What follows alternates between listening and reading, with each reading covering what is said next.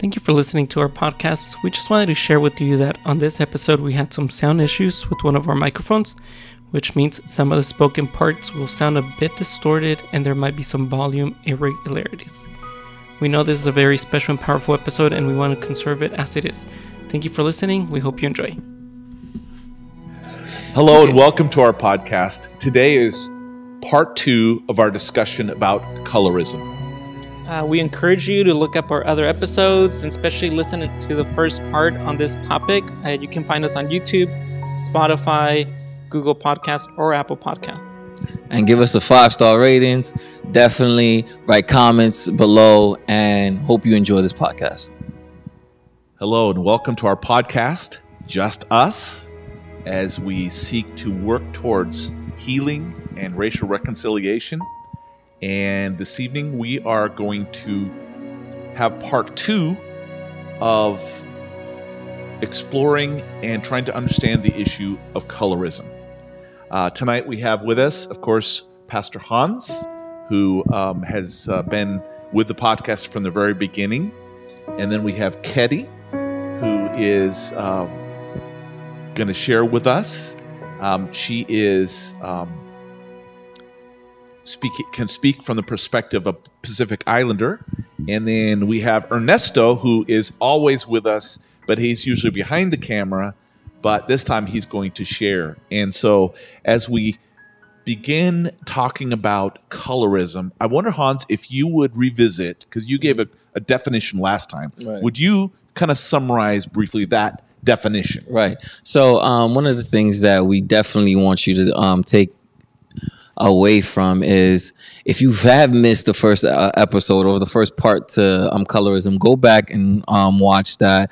But uh, to give you a brief definition, it is prejudice or discrimination against individuals with a dark skin tone, typically among people of the same ethnic or racial group.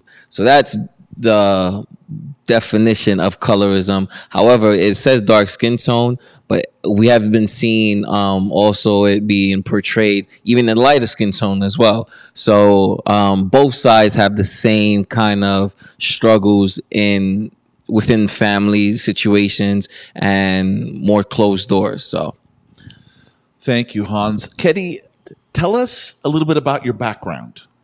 Sure. Um, so my name is Ketty. I'm um, my mother's Tongan and my father is from Pitcairn Island, which is predominantly English um, and Tahitian descent. So um, he's white. Um, I grew up in a family and which was very blended. So I have my father's kids um, who were all white, um, and then my mother's kids who were full Tongan, and then myself and my three siblings that were mixed. Um, so growing up, it was a challenge uh, for myself, and I felt it more so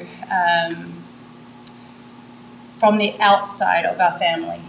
Um, and you know, and I'm talking about when I went into school um, or at church or even with the extended families. Mm-hmm. Um, I actually didn't know that colorism. I mean that you know what I went through had a name until just recently, um, which was interesting, and it made me um, think about just you know a few trials that I went through and that I experienced um, growing up.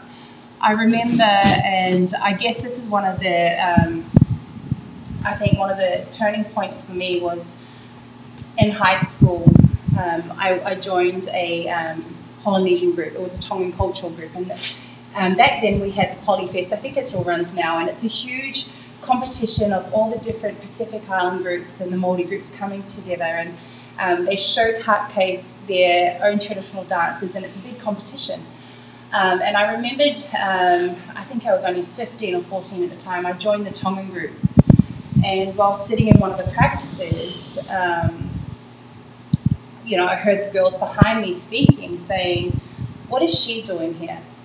You know, she's not Tongan.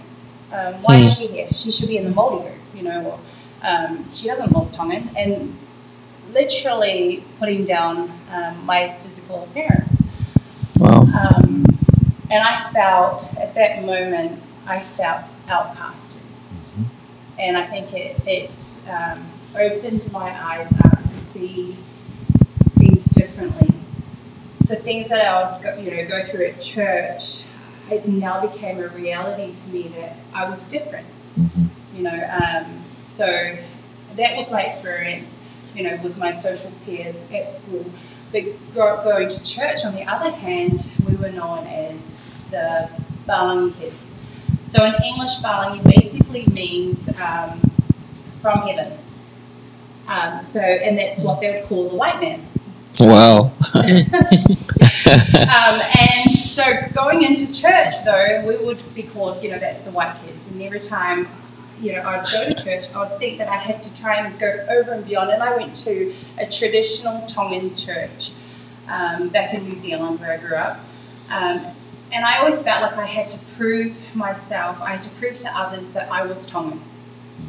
You know, which now thinking about it, you know, that little girl that had to go through that, that's that's rough. Mm-hmm. That's rough to, Mhm. you know, have to go through proving yourself as a Tongan to, uh, you know, to your family, church family, but then also going to school and having to, um, you know, feel rejected from your own, but also from my father's side as well, which is the white side, you know, being told, well, you're not white, definitely not white. And then I, my Tongan side saying, you're not Tongan, you don't look Tongan, you know. Um, yeah, very uncomfortable. What What was that like for you, Ketty? Um, it did. It did play a huge part in my mindset. I saw myself turning away from my Tongan roots um, because Mm. I associated the culture, which is a beautiful culture, with um, separation, anxiety. Um, it just it stressed me out. You didn't feel like a safe place. No, it definitely didn't. I always felt like I had to, you know, I had to go over and beyond to prove Mm-hmm. my identity, you know, and, and who I was. Mm-hmm. Wow. And growing so growing up um that left you with a sense because you talked about how the some of the siblings well you're not white but some of the some other people you're not tongan so that did that leave you with a sense sometimes of where do i fit in Oh yeah, definitely. Um, I never really felt like I belonged um, to any group, really.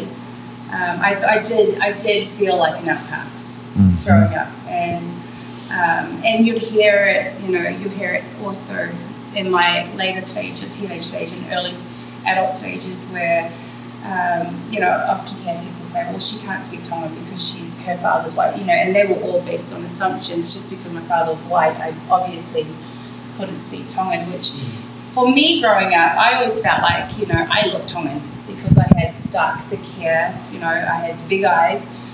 I, I'm Tongan. But to, um, you know, and it was mostly growing up in my teenage years, it was pointed out that, no, you don't look like the typical Tongan. You, you're not like us, you're different. so your husband is samoan Yes. Does colorism affect other Pacific Island communities besides Tongan? Do you have you seen or observed it in other Pacific Island communities? It, um, yeah, I'm going to say yes. Mhm. Um, it does. It does. Um, I can only speak of my own Right. personal, Right. um, but I definitely do know that it does exist in um, in the Pacific Islands. It, it's a huge thing, actually. Mm-hmm. Yeah, colorism. So um, I think I think the mindset is the, the lighter you are, the smarter you are, the more beautiful you are. to Mhm. die, You know. Mm-hmm. Um, I, I, I can recall growing up um, trying to sunbathe out the back of our backyard, and my mum yelling at you know, coming through the house and yelling at us, me and my sister telling us to, to get out of the sun. You know, you shouldn't get be in too the sun like that. You're going to get It's too, too dark, yeah. You know, and back then, you know, and even now, being tanned and you know, it's the healthy, beautiful way to Right, right. So it is. It's it's confusing. Yeah. Mm-hmm. Yeah. Th- Katie, thank you for sharing that. Um, Ernesto, you um, tell us a little about yourself and and what you've observed and experienced regarding colorism. Uh, first of all, thank you for the invitation. Um, I'm usually behind the stage, back there in the computer.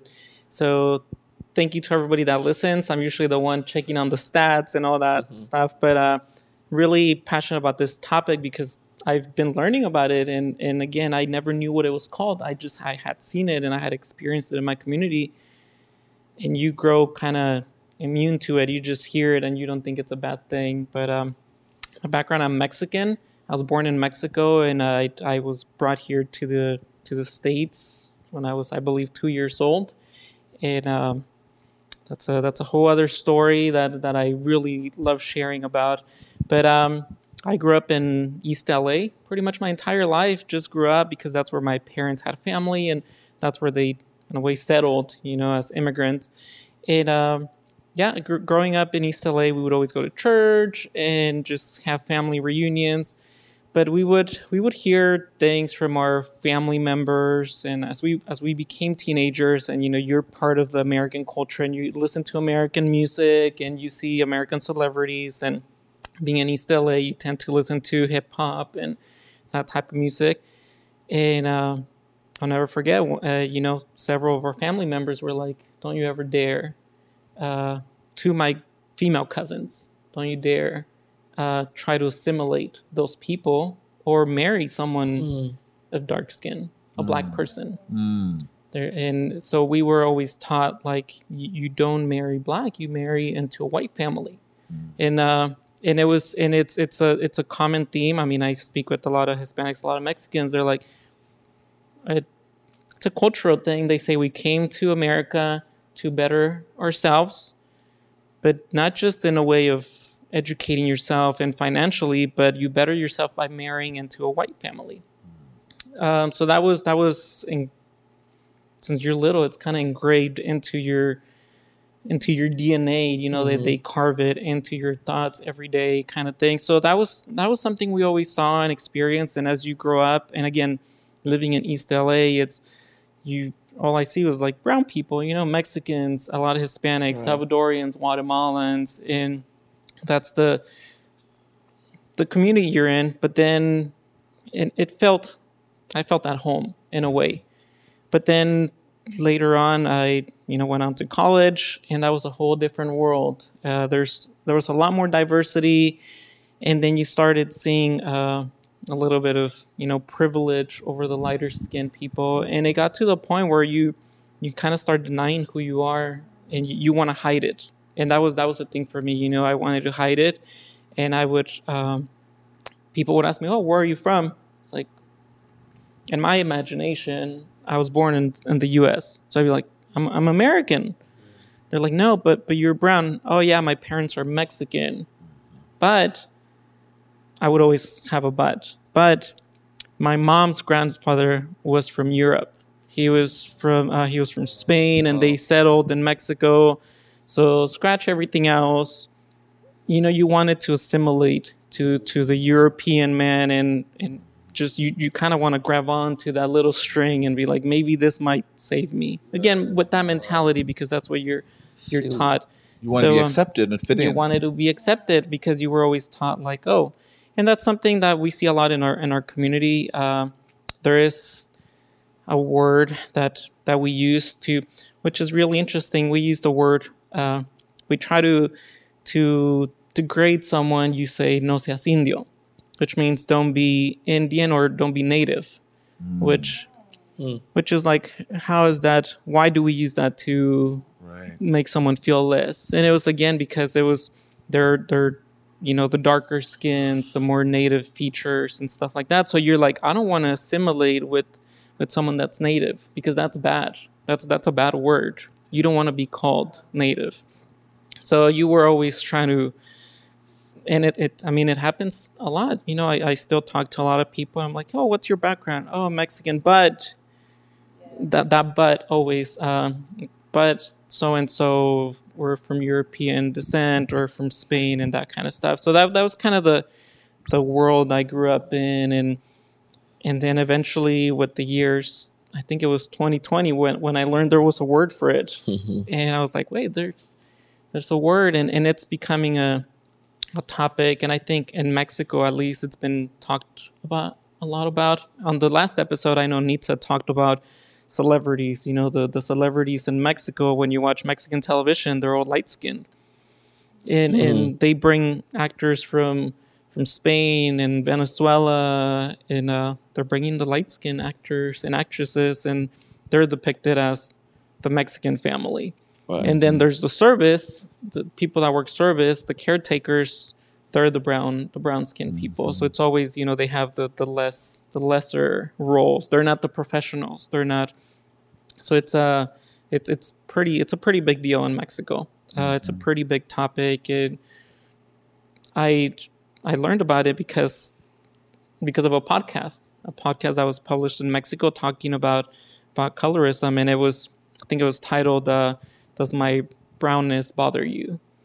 and it, it was talking about like why do people feel so bothered by someone that's brown, or why do they feel bothered to be brown, or or have this beautiful tan skin.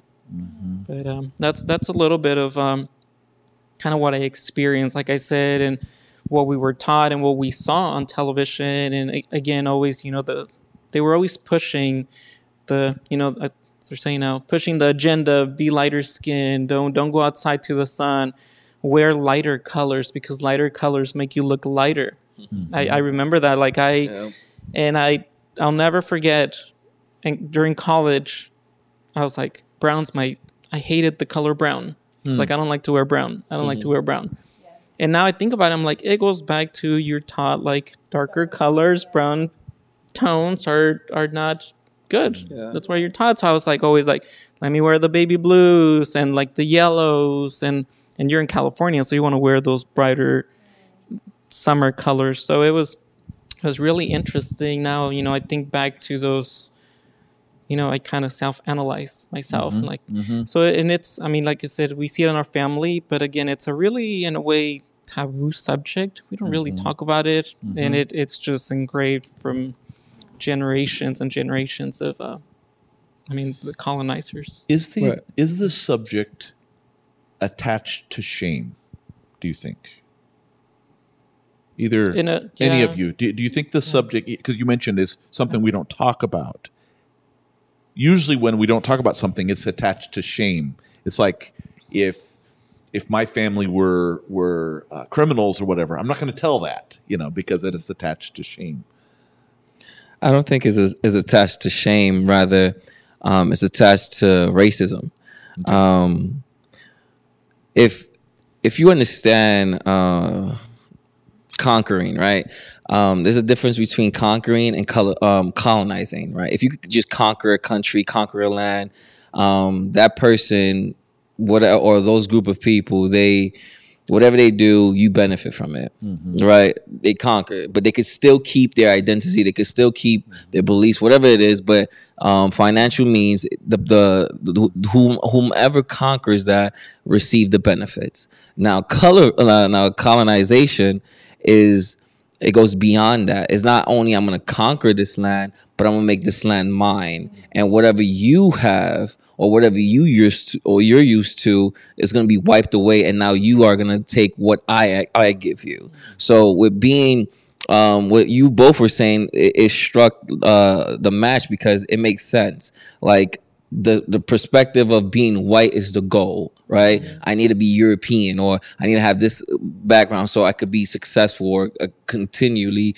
um, go further in life. So that's what's wrong with colonization because it wipes up your whole identity, your whole culture, and now you're you being European, um, uh, westernized, and and all of that other stuff. So I don't think it's shame. It's just the the the product of colonization. And with colonization comes racism. And with racism then comes colorism. So that's how I see it. And I wasn't meaning that we should feel shame.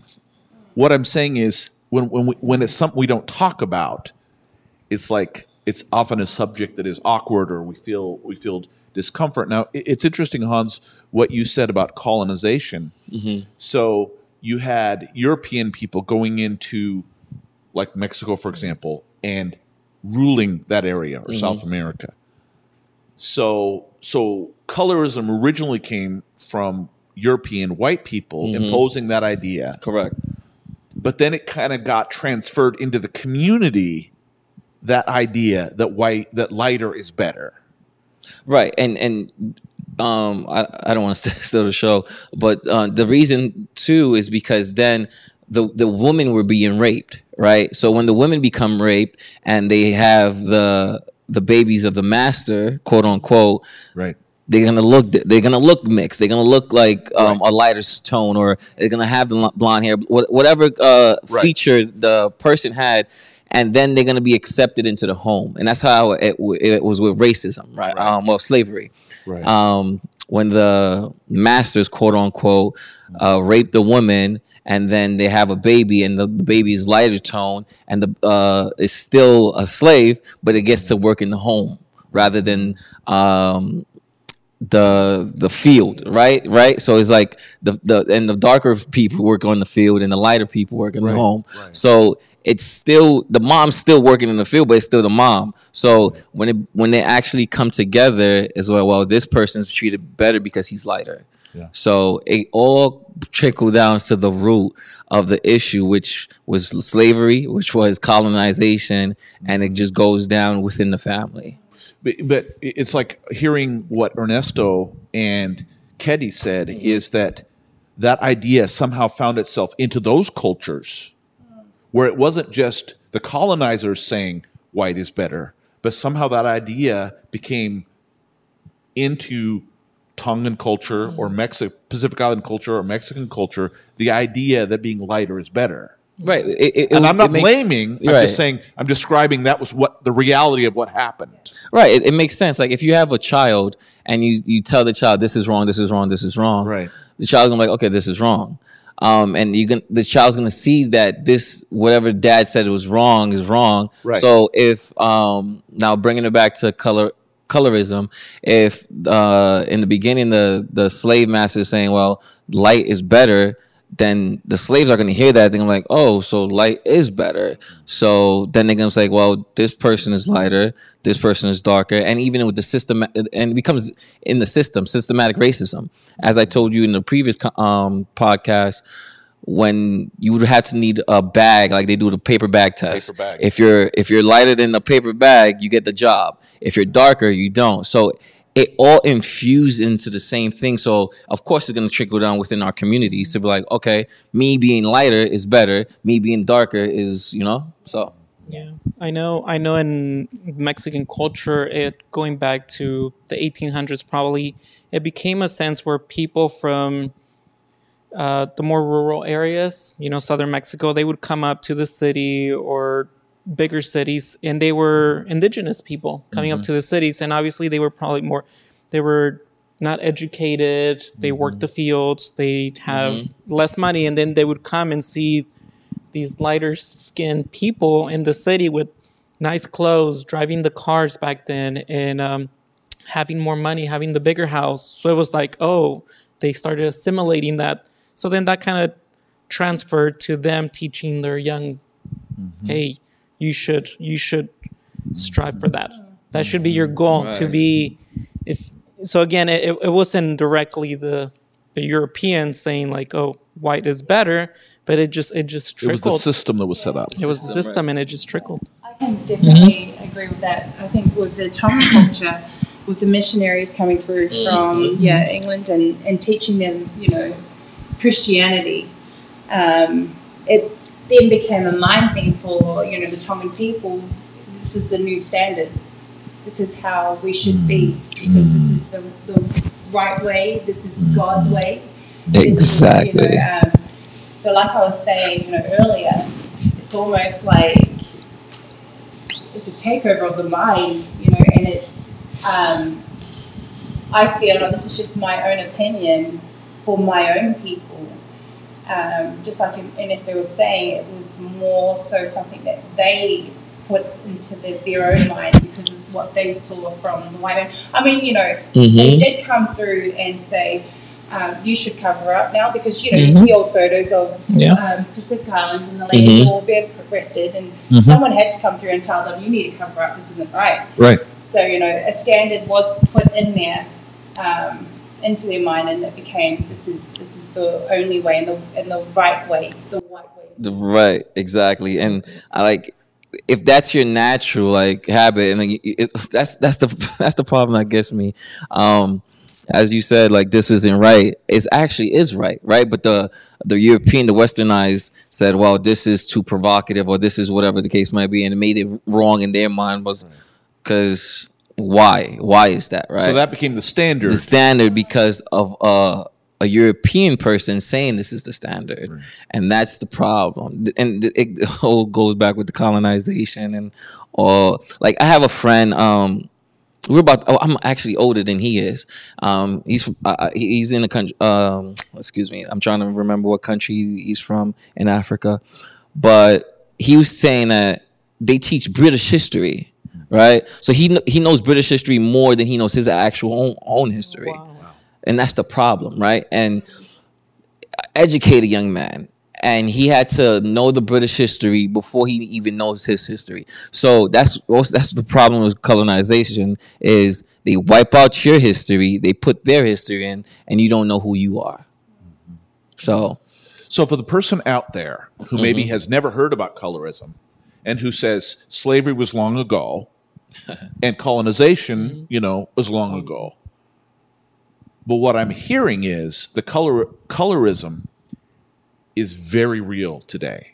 Yeah, yeah, definitely not long ago. I mean, I'm a product of Yeah. Right. you know, I was born in the '80s, raised in the '90s, and, and it was it was then that I felt it the most. Right. Only Mhm. because my child self wasn't able to, Yeah. Wasn't you know strong enough to think against that and know Right. that this isn't right. You know. So, Yeah. Um, yeah. Because as a child, we're trying to fit in. We're trying to learn who we are. That there's a growth of the of the human personality, and we take our cues from the culture around us, and that is that is very very uh, significant. Um, it's interesting. That's why we're doing two episodes on colorism. Was as we dug into it, it came clear to us that this is a major issue. Oh yeah, very real.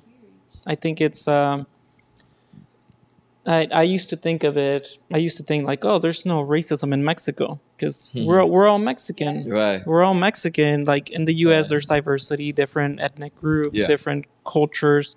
I was like, but in Mexico, we're we're all Mexican, but we have kind of like the, I don't know, like like the the stepchild of racism, you know, colorism, which is, it, it just it's been there for centuries, and it just it has affected our society so much. And again, it and then it migrates to other countries, Correct. and then it gets brought here, and then it affects our Mm-hmm. our small communities or you know we live in diverse Mm-hmm. communities but are within our hispanic community it gets affected and Correct, and it's even here in the us like i said like i mentioned earlier you're, you're taught like oh you came to the us to prosper but not just financially but also to to marry to marry up you, you got to level up and part of leveling up is you got to you got to marry lighter skin so that's uh it's it's and there's there's a lot of families that you know they haven't opened up their eyes to it. They don't know it's called colorism. They don't know what it is, and and it, and it's a it's a thing, and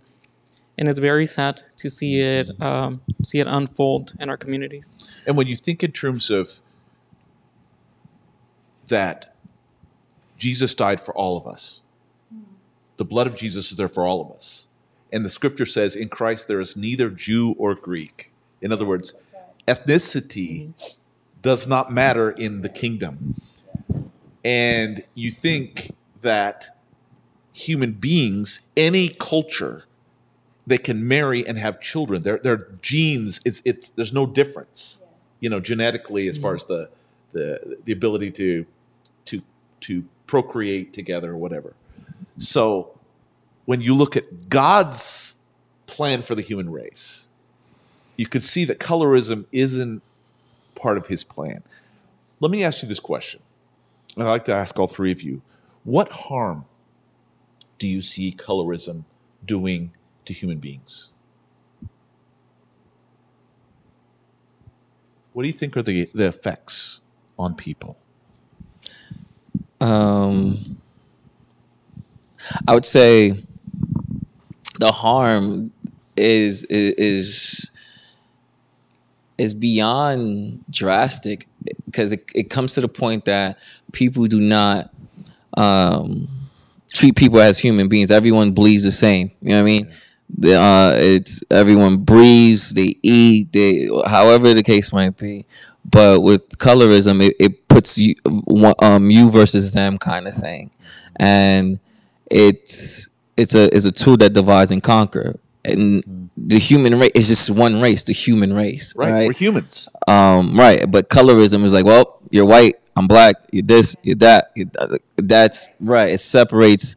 It separates everyone, and that's the issue. and, and it's not just white and black, but it gives different um, levels or grades Correct. within Yeah. Right.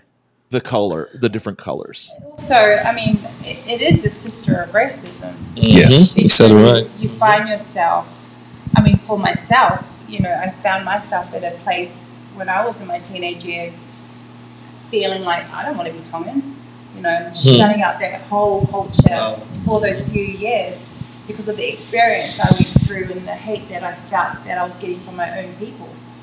You know, It caused pain. It caused pain, um, anxiety. Mhm. to walk into, and I belonged. Um, back then, my mother um, was a very religious, and we attended a um, traditional Tongan church. And the anxiety I'd get, even just to go into Sabbath school and have to sit there and Mm-hmm. um, read from the Tongan Bible out loud, you know, in front of others that were sitting there, and they were my own cousins, you know, and thinking, man, I'm so different. I'm an outcast. you know, Yeah. Identity issues. Oh yeah. You know, that's huge. For you, you, you were made to feel like an outcast for something that you had done nothing about. It wasn't. It wasn't like okay, I stole something and people were looked were looked askew at it. It was the idea of colorism, which we're born with. Yeah, that's right. And so I have to think: Did it, as, as a young person, did did you grasp the unfairness of it, Ketty? I got I, I got both ends of it. Hmm. So I had a sister that was um, a lot lighter than me. So in the eyes of everyone else, I was the darker one. I was the naughtier kid because, and I wasn't, you know, I wasn't naughty at all, but because I was darker than her, I was obviously more mischief, mischievous than her. You could see that. I could see that. Oh, Wow. Yeah. Oh yeah, definitely. She was, you know, you could trust her with everything, but with me, it's mm, I'm not too sure. You know?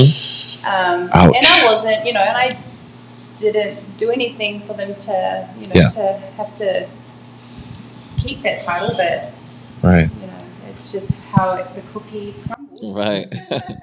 So you felt that the, the, the net effect was that you felt um, diminished in their eyes. I mean, they, they were tr- the way they treated you on that basis. Yeah, I felt less than her. Less than. Yeah. Yeah. Um, we have uh, my cousins, and they, my uncle, they had a their firstborn was a really light skinned, quote unquote, beautiful white child, and he was the he was the favorite, my grandma's favorite, uh, the uncles, everybody's favorite, and then they're like, hey, they're gonna have another baby, and now it's a, it's a baby girl, so they're like, oh, here comes another beautiful baby child, and here comes a beautiful brown girl. And it was just instant uh, kind of rejection in a way. And uh, and it was always like hey when are you bringing uh, the baby boy home. It was never when are you bringing baby girl home? When is she gonna come visit? Wow. and everybody wanted to babysit baby boy. And it was Hmm. and again it was that sense of like he quote unquote behaved better and she didn't. But that wasn't the case. It, it was they were both well behaved. And then because of that um, i do know my cousin she grew up resentful towards my family because she felt that rejection and it I'll be honest, I think till this day she's really resentful with my grandparents and my family, and they, she felt that that rejection. And uh, matter of fact, that he was born here in the U.S. and she was born in Mexico. That that made it even worse because she was living here in the U.S. and she was undocumented, and and he was he was a beautiful white U.S. citizen uh, that made the whole family proud, and he was like the family jewel. And it it was really. Uh, I mean, you could see the pictures of us as little kids, and, and there you you would see the the white little boy in the corner, you know, and and we didn't know any better as as kids, and we would all play, and he didn't care, but it was it was our, our elders telling us he's better, and it was. But then with time, he he kind of felt that, and he's like he's like I started feeling the pressure of like I have to be the better person in the family, I have to be the one that kind of leads my family out of Egypt in a way, kind of thing, you know. So So it, harmed both of the it, it children. oh it hurt. it really did, and he he loves the family and everything, but he just felt that pressure of uh, I have I have to better myself because I have there's all these standards that are on me now. So it's really really interesting to and we saw it in our family and we just kind of watched from the outside because we weren't living it but we we saw it and it was and then we had because of him my other cousins who were also you know brown skin like myself um, there was the era of you know the um, um, like the the fake uh, contacts Oh yeah. Oh man, you go and like you could go buy like the the blue Colors, ones and yeah. the the hazel ones, and they wanted to have light color colored eyes, and it was they they wanted to make our elders proud and and please them in that sense, which was really mm. sad now that I think about it. And but that mm-hmm. was we didn't know why. We just we were mm-hmm. kids, and it affected us as children. Mm-hmm. So, as you talk, Ernesto, it sounds like this issue for you is very mm. personal. Oh yeah. Yeah, very personal. Di- is would this would the the term would this be too harsh a term to use as some, one of the the harms that colorism can do? Self-loathing. Is mm-hmm. that too harsh a term to use, or that do you think colorism sometimes contributes to a sense of self-loathing? Yeah. No, I Hundred percent. I agree. Yep. which which when you look at it from God's point of view each person is precious to him and so that is in a sense it's an insult to the creator mm-hmm. to and and you know as, as far as families go my family has all kinds of issues or mm-hmm. whatever and they were trying to do their best i think sometimes there are blind spots people have and and so when we talk about this it's not because we're wanting to shame our families Oh, or no. Yeah. no we love them I love my family. Yeah. but it's the fact that we are wanting to say you can't solve a problem unless you talk honestly about it mm-hmm. and we talk about okay what does god want us to have? How does he want us to relate to each other? We talk about thy kingdom come thy will be done on earth as it is in heaven. Okay what is it going to be like in heaven? Is there going to be colorism in heaven? I don't think so. Yeah. yeah that's um wow. Yeah, um, I I think definitely um, having a conversation within the family helps, right? Um, because they see the side, um, and they could definitely change certain things or change how they act or change how they treat that person that may look lighter or may look darker.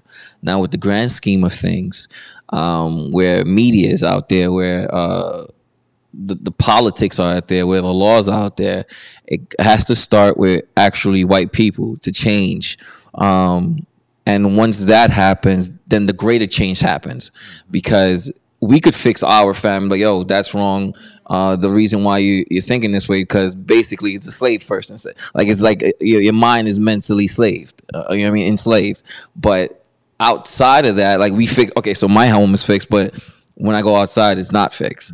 So the grand scheme of things, like white people have a duty to do to dismantle that because it's part of systems, it's part of so many countless of things. Like if um now we starting to see models that actually looks like us represents us.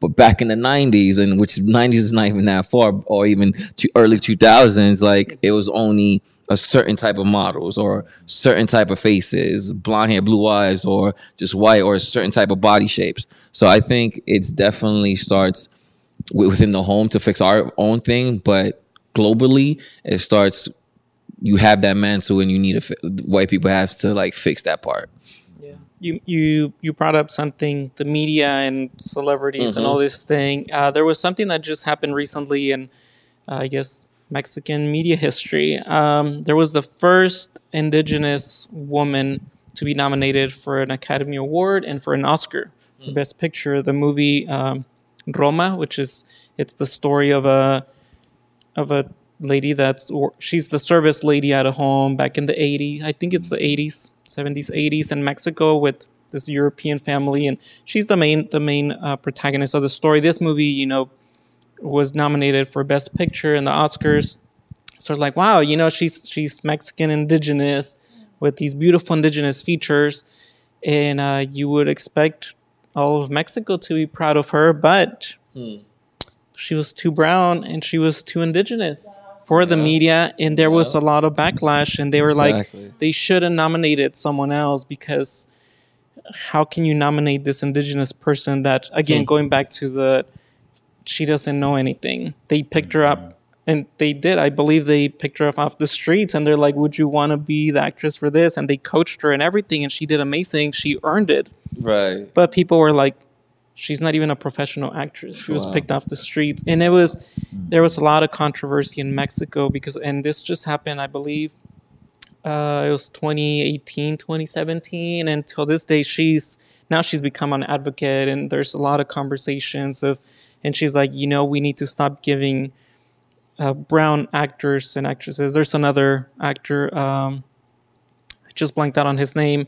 They're talking he's like you know usually they would give him always like the the roles of the the criminal the gangster the mm-hmm. drug addict mm-hmm. he's like I, I wanted to be a lead actor. I didn't want to be the. He's like, here's. He's like, I have a PhD and I've gone to all these amazing schools of acting, but he's like, I wasn't good enough. And so they're mm-hmm. doing, they're spearheading these conversations at a national level because they they're both Oscar-winning actors, and they're both indigenous, so they're leading that conversation, and and it's in a way kind of helping, but again, there's always that that pushback of if they're not. The, So Hans mentioned mm-hmm. the idea of what can we do mm-hmm. to to heal something like mm-hmm. colorism. And obviously we can't control what the media does, what the fashion industry does, but we can within our own communities we can affect change there. And we can look for ways that we can deal with those things on a on a grander level. But the starting point needs to be in our communities. How do we treat each other? Um, what are the spiritual issues of colorism? One of them that comes to my mind is in Luke 18. You remember the story? Jesus told the story of the Pharisee and the tax collector. And it starts in Luke 18. It says, To some who were confident of their own righteousness and looked down on everyone else. And wouldn't you say that colorism is the idea of, I'm better and I look down on other people? That's one of the, it, the ingredients. The Pharisee, when he prayed, he prayed, I thank you that I'm not like other people or like this tax collector. So again, it was the idea he was exalting himself and looking down on other people. But the tax collector, it said, he said, Lord, have mercy on me, a sinner.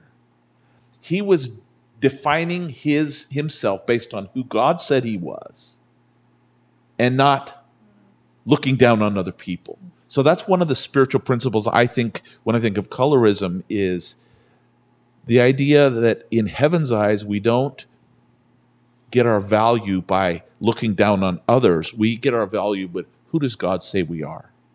What is our identity in Christ? Any other thoughts of what the spiritual issues of colorism are?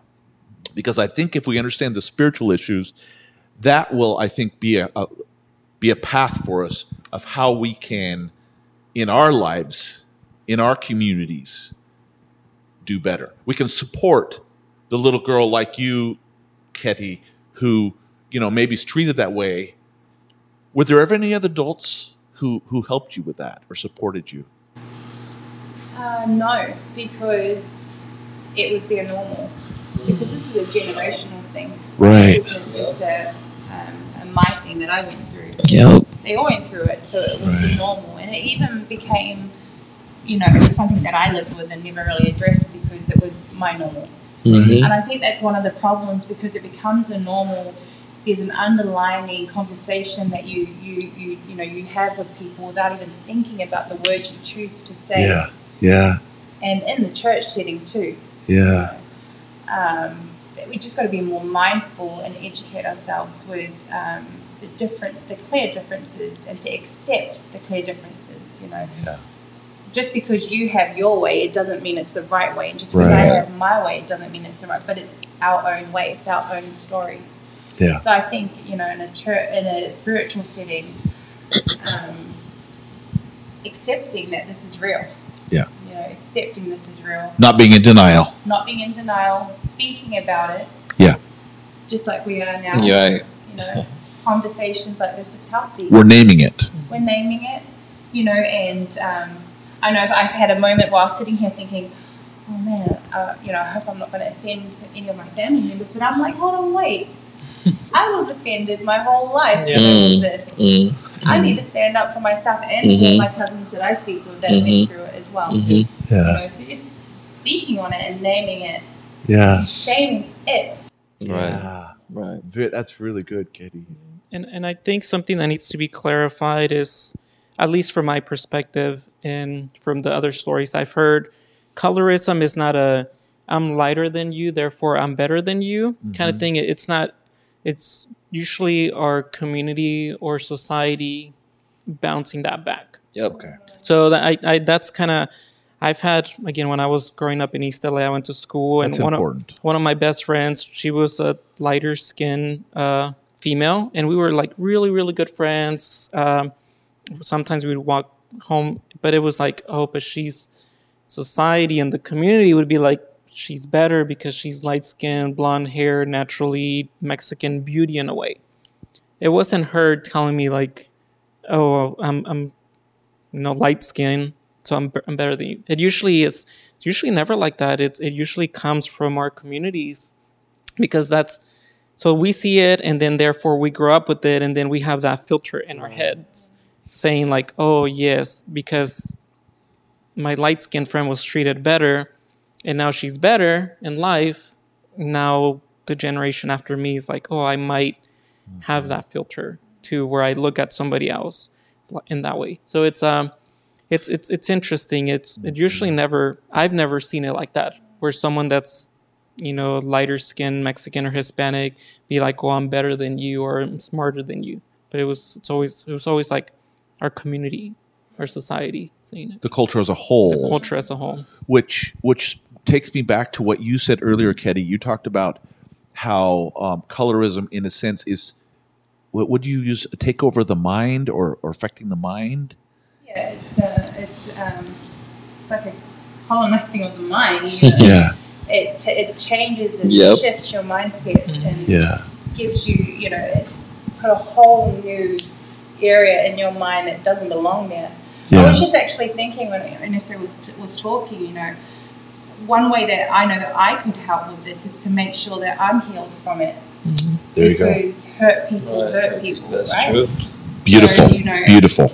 even when um, you know I can sit here and talk about it, but unless I'm healed from it, I'm going to know that I'm going to have in my mind that there's a difference, and how am I going to make sure that I'm not going to pass it down to my kids? You know, it's um, That's important. Yeah. That is important. What what would you say, Ketty? Now, knowing you know you're a mom, you you're uh, a Christian woman, a Christian leader. If you could talk to Ketty as a 12 year old girl experiencing this, what would you tell her? I'll teach her about creation, God's love, being one. I would tell her to block her ears from Mhm. you know the voices that came from people that she loved. Mm. um, telling her, you know, that um, you know she's either she's she's beautiful because she's fairer than the others, or she's she's she's a bad person because she's darker than her. You know, siblings and Mm-hmm. um, uh, Hmm. protect her, protect her. Mm-hmm. One of the um, scriptures that really comes to my mind when we talk about this is I think a lot goes back to the to the Garden of Eden and that encounter at the tree of knowledge of good and evil. And when the serpent said to Eve, you know, you won't die. And if you eat this fruit, you'll be like God, knowing good and evil. In other words, you will elevate, you'll be better if you do something. Not only was it asking her to disobey God, but it was causing her to doubt her worthiness and her qualities as God's creation. You need to do something to be more than God created you to be. And I think that's part of the spirit of colorism is that is to that the idea that who I am, who God created me, is not enough. I've got to do more, and uh, it's very sad um, that that is the case. But again, as we talk openly about it, and like you said, Ketty, as we look for healing, um, you know, I I think as a as a white person, um, to be honest with you, I didn't know probably probably before you and Mimi and I had that conversation, I didn't really know about this.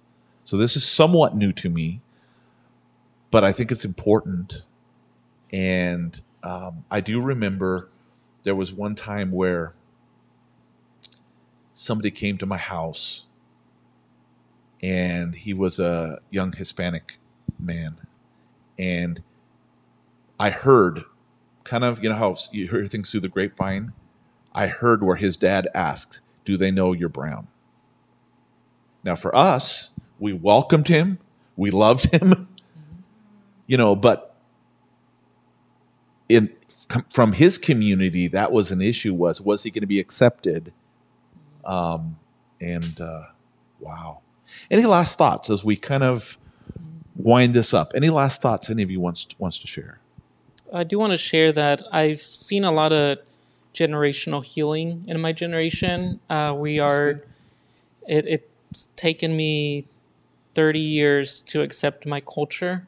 And I am now, I think I mentioned it to you, Bill, like I am now learning uh, who I am and kind of re um, gaining that culture because for many years I, I pushed it out and I was like, I don't want to be known as the brown Mexican. You know, I, I, I live in America. I'm I'm this I'm this person, but now I'm like I've and I, I've seen it a lot with other uh, young professionals, uh, um, a lot of young adults. They're kind of reclaiming their culture. They're they're really they're out there and they want to learn the history of Mexico and they want to learn where they came from and learn about the colors and the textures and the textiles and the beauty of our indigenous uh, roots. And I think it I think it's very it's very beautiful to see that um, that they're they're really claiming it. And and it's like this is who I am and I'm not ashamed of it. And it's like I'm no longer ashamed to be um, linked to the native community. If anything, I'm I'm really glad to have native roots in uh, in a way Native Americans. Yeah. I'm one sixteenth Cherokee. so it's it's uh, my great grandmother was half Cherokee. Yeah. So as we come to an end of, of this discussion, I feel a bit of heaviness. That this is this represents a lot of pain and a lot of harm that is caused. So what I would like to do as we as we wind it down, I would like each one of us to say a one sentence prayer and ask God to do something. So I'll go first, and then Ernesto, and then Ketty, and then um, Pastor Hans, and just a one sentence prayer of what we want God to do for our communities in this area. Lord, help us to see each other with your eyes and with your heart. Lord, I ask you to help us see the beauty within ourselves, that you made no mistakes in who we are, that we're all beautiful. Lord, help us to renew our minds and to help us understand and accept our worthiness and your worthiness in us, Lord. and God, um, help us uh, dismantle the system so we can redo it the right way so everyone could have equality and equity as well. Amen. Amen. Amen.